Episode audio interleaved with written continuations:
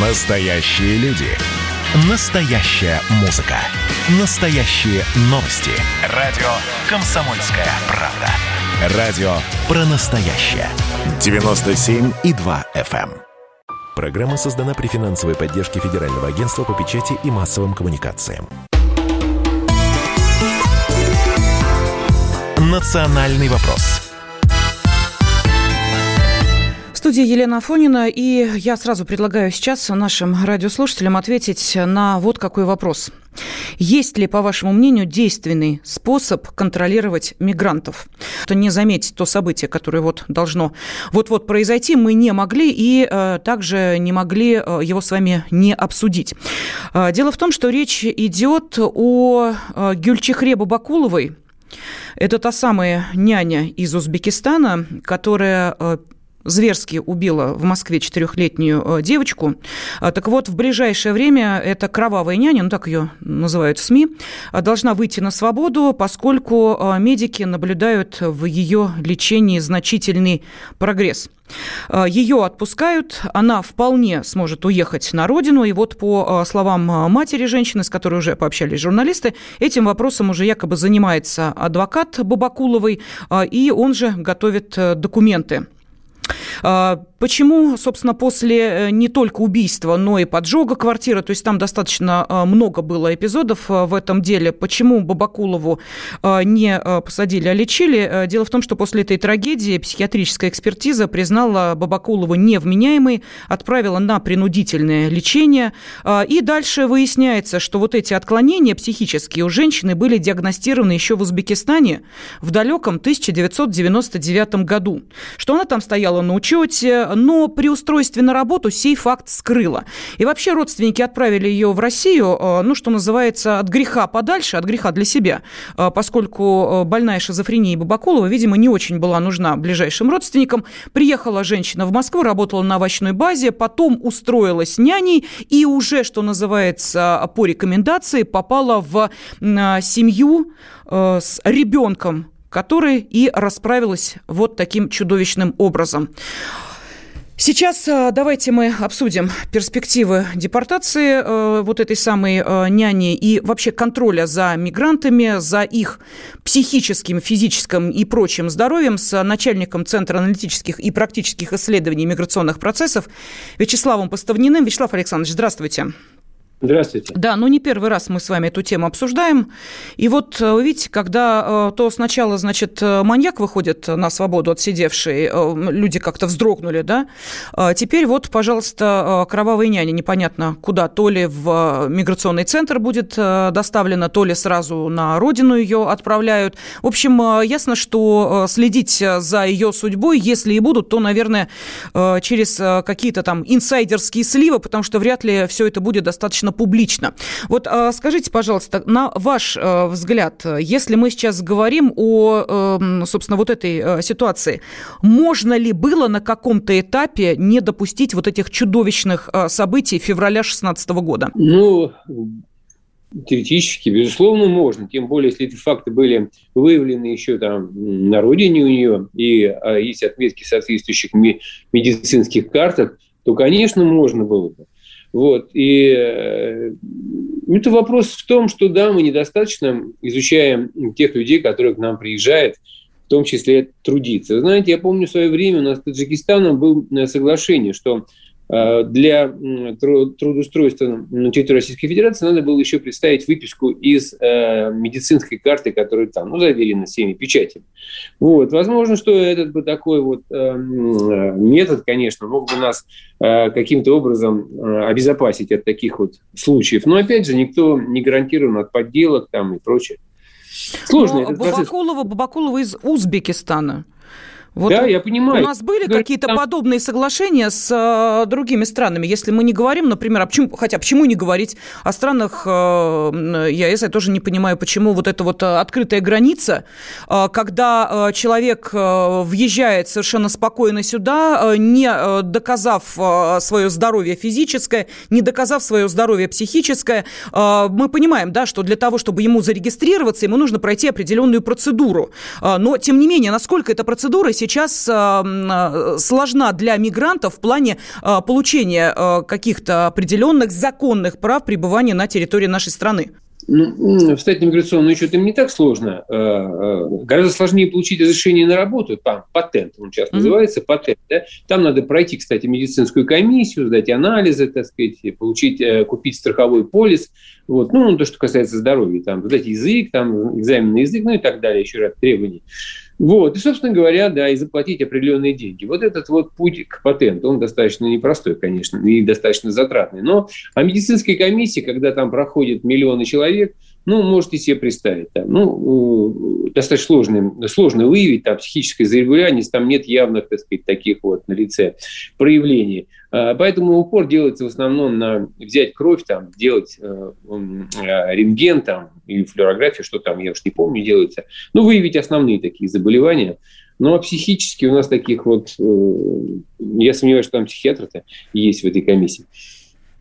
Ну вот смотрите, э, дело в том, что эм, говори, ну, в том числе э, правозащитники, которые, естественно, следят в том числе за судьбой Бабакуловой, э, они говорили о том, что вот когда эту няню из Узбекистана выпустят, эм, соответственно, из клиники, где закрытой, где она пребывала и проходила лечение, кстати, в Казани, так вот, а, за ней будет установлен особый контроль. Вот вы знаете, а, когда я прочитала эту фразу, точнее, да, вот ее услышала, я вздрогнула, потому что я представила, что подобного контроля нет даже за теми, кто стоит на учете в психоневрологических диспансерах из граждан нашей страны. Каким образом будут осуществлять этот контроль за гражданкой Узбекистана, вот для меня это большой вопрос. Вообще есть такие возможности? Есть, я не знаю, у кого, у МВД, миграционных служб, э, специальных служб, я не знаю, кто-то вообще этим вопросом занимается?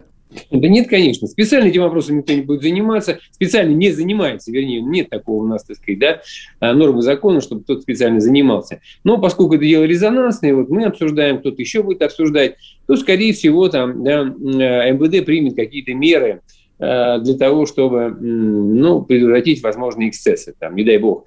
Вот. Но вот как это поступить? Самый простой путь, конечно, поместить ее в какой-нибудь центр временного содержания перед тем, как ее отправить э, домой на родину. Вот, э, ну, может быть, так поступит. Ну, а что еще можно сделать? Не представишь же там охрану. То есть, Вячеслав Александрович, на данный момент мы можем говорить о том, что а, если, ну, не такой а, критический случай, как с а, Бабакуловой, понятно, что тут и шизофрения, и, видимо, кто-то еще очень активно мозги промывал, о чем, кстати, говорят в том числе и косвенные факты, что она там кричала на молельном коврике, это вам за операцию в Сирии, имея в виду российскую операцию в Сирии, то есть там, понятно, промывка шла по полной программе, мы об этом еще и поговорим. А если а, говорить э, о тех а, мигрантах, которые, э, ну, по воле обстоятельств прошли некое лечение, они, кстати, проходят лечение в психиатрических российских клиниках или нет? Так вот, пройдя лечение, потом оказываются более-менее на свободе, то за ними уже вообще никто не следит, не наблюдает, они просто вышли и пошли дальше там работать, устраиваться нянями, я не знаю, сиделками, кем угодно, да? То есть правильно я понимаю? Ну, вы знаете, в законодательстве, вообще-то, так сказать, с точки зрения законодательства, они должны здесь уже, их нахождение, если они купили патент, там, да, прошли медицинское обследование, и если это медицинское обследование не скажем, препятствует тому, э, не, против, не препятствует тому, чтобы они находились на территории Российской Федерации, то дальше они будут как граждане России там, во всех отношениях, если они законно здесь находятся. Вот. Здесь ничего не сделаешь, так же, как и наши э, люди, которые выходят из соответствующих заведений, тоже ведь они ну, должны приходить, там, отмечаться раз там, в месяц, и все, и больше, собственно. А что, а что еще с ними сделать? Нет такой мировой практики, поэтому бывают рецидивы достаточно печальные. Вот, да. Я бы здесь хотел бы с другой точки зрения на этот вопрос посмотреть, если позволите. Да. А, вы знаете, вот э, эти мигранты, да, трудовые, которые сюда приезжают, они же все находятся в стрессе. Это такой психологический стресс. Люди приезжают сюда, да, находятся в инокультурном сообществе. Вот. Э, я бы даже сказал, что зачастую достаточно враждебно. Там, что уж там говорить. Вот, поэтому там и рождаются вот такие вот, о чем вы говорите, да, а, и промывка мозгов. Скорее, что не промывка мозгов, а скорее всего это просто, так сказать, беседы внутренние. Да, эта проблема существует. Но это вина, наша вина, собственно говоря, это проблема мировая. Да, это называется адаптация, интеграция мигрантов э, в стране, где они приезжают. Вот. Франция тоже за это понесла огромный, так сказать, да, ну, как сказать, ущерб. Нет, ну, сколько там терактов? Больше всего. Потому что нет адаптации, интеграции. Даже для тех арабов, которые там уже в третьем поколении, они уже граждане Франции. Это очень такой специфичный вопрос. Они тоже ненавидят французов, хотя являются гражданами Франции. Удивительно, но факт. А эта женщина приехала только, да, она столкнулась с массой. Не-не-не, подождите, Вячеслав Александрович, она не только приехала, она э, здесь жила несколько лет, и в этой семье она жила два года. Э, поскольку э, ребенок инвалид, э, ему нужно было лечение, я вот тут нашла информацию, что она с этой семьей, на секундочку, э, даже летала, если я не ошибаюсь, э, в Китай, где э, девочка перенесла операцию. Вот она с этой семьей туда ездила. То есть э, это не человек, который приехал в стрессе, вдруг неожиданно устроился няней, а после этого отрубил ребенку голову, поджег квартиру и пошел к, на метро для того, чтобы демонстрировать отрезанную голову. Но это другая несколько история. Это как раз скрытая шизофрения, которая была выявлена на родине, о которой не знали здесь, в России, и которая повлекла за собой вот эту череду последующих событий. Вот что э, страшно, понимаете? Страшно скрытые... Даже... Да. Угу. Я же об этом и говорю, да, вот это скрытая, да, шизофрения, которая проявилась, была выявлена, да. Понятно, что она, скорее всего, не будет там, да, лечить, она же не лечится, она будет только развиваться. Вячеслав вот прошу может... прощения, сейчас мы уходим на перерыв, потом э, обязательно вы продолжите свою мысль. Национальный вопрос. И давайте мы сейчас э, проведем ну, достаточно объемную беседу про о нашем будущем, в котором теперь возможно все. Раз и сделали некий прорыв. Вот сегодня мы хотим поговорить, прорыв ли это, почему так много шума. Вся страна слышала об этом. Есть те, кто смотрят в небо и мечтают о звездах. Комсомольская правда. Это радио.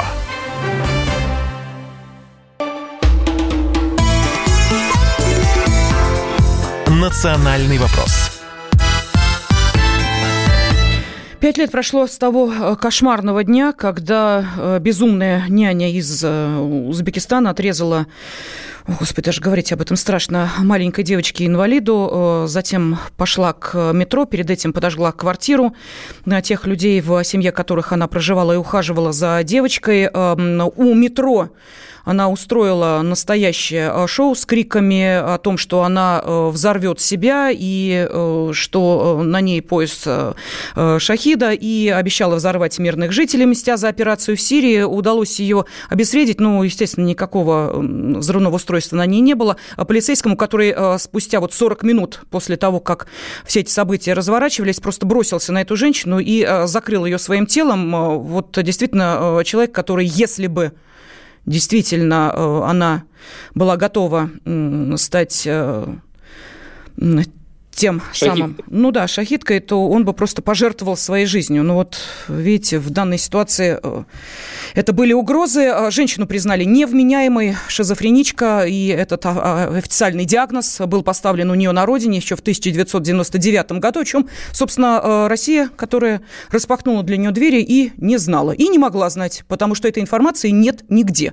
Вот почему это так, и почему в нашу страну проникают люди абсолютно неадекватные, нет, естественно, мы гостеприимная страна. Мы рады всем, кто готов э, и работать у нас, и трудиться, и э, честно э, свои силы, энергию, свой талант отдавать на благо нашей страны. Но, простите, мне кажется, что люди, у которых официально есть такие диагнозы, все-таки в нашу страну, наверное, приезжать не должны. Так вот, есть ли действенный способ контролировать мигрантов? С таким вопросом я обращаюсь к нашим радиослушателям. Пожалуйста, телефон прямого эфира 8 800 200 ровно 9702. И на этот же вопрос сегодня отвечает начальник Центра аналитических и практических исследований миграционных процессов Вячеслав Постанин. Вячеслав Александрович, вот в вашем представлении начальник Центра аналитических и практических исследований миграционных процессов уже, наверное, заключено рациональное зерно.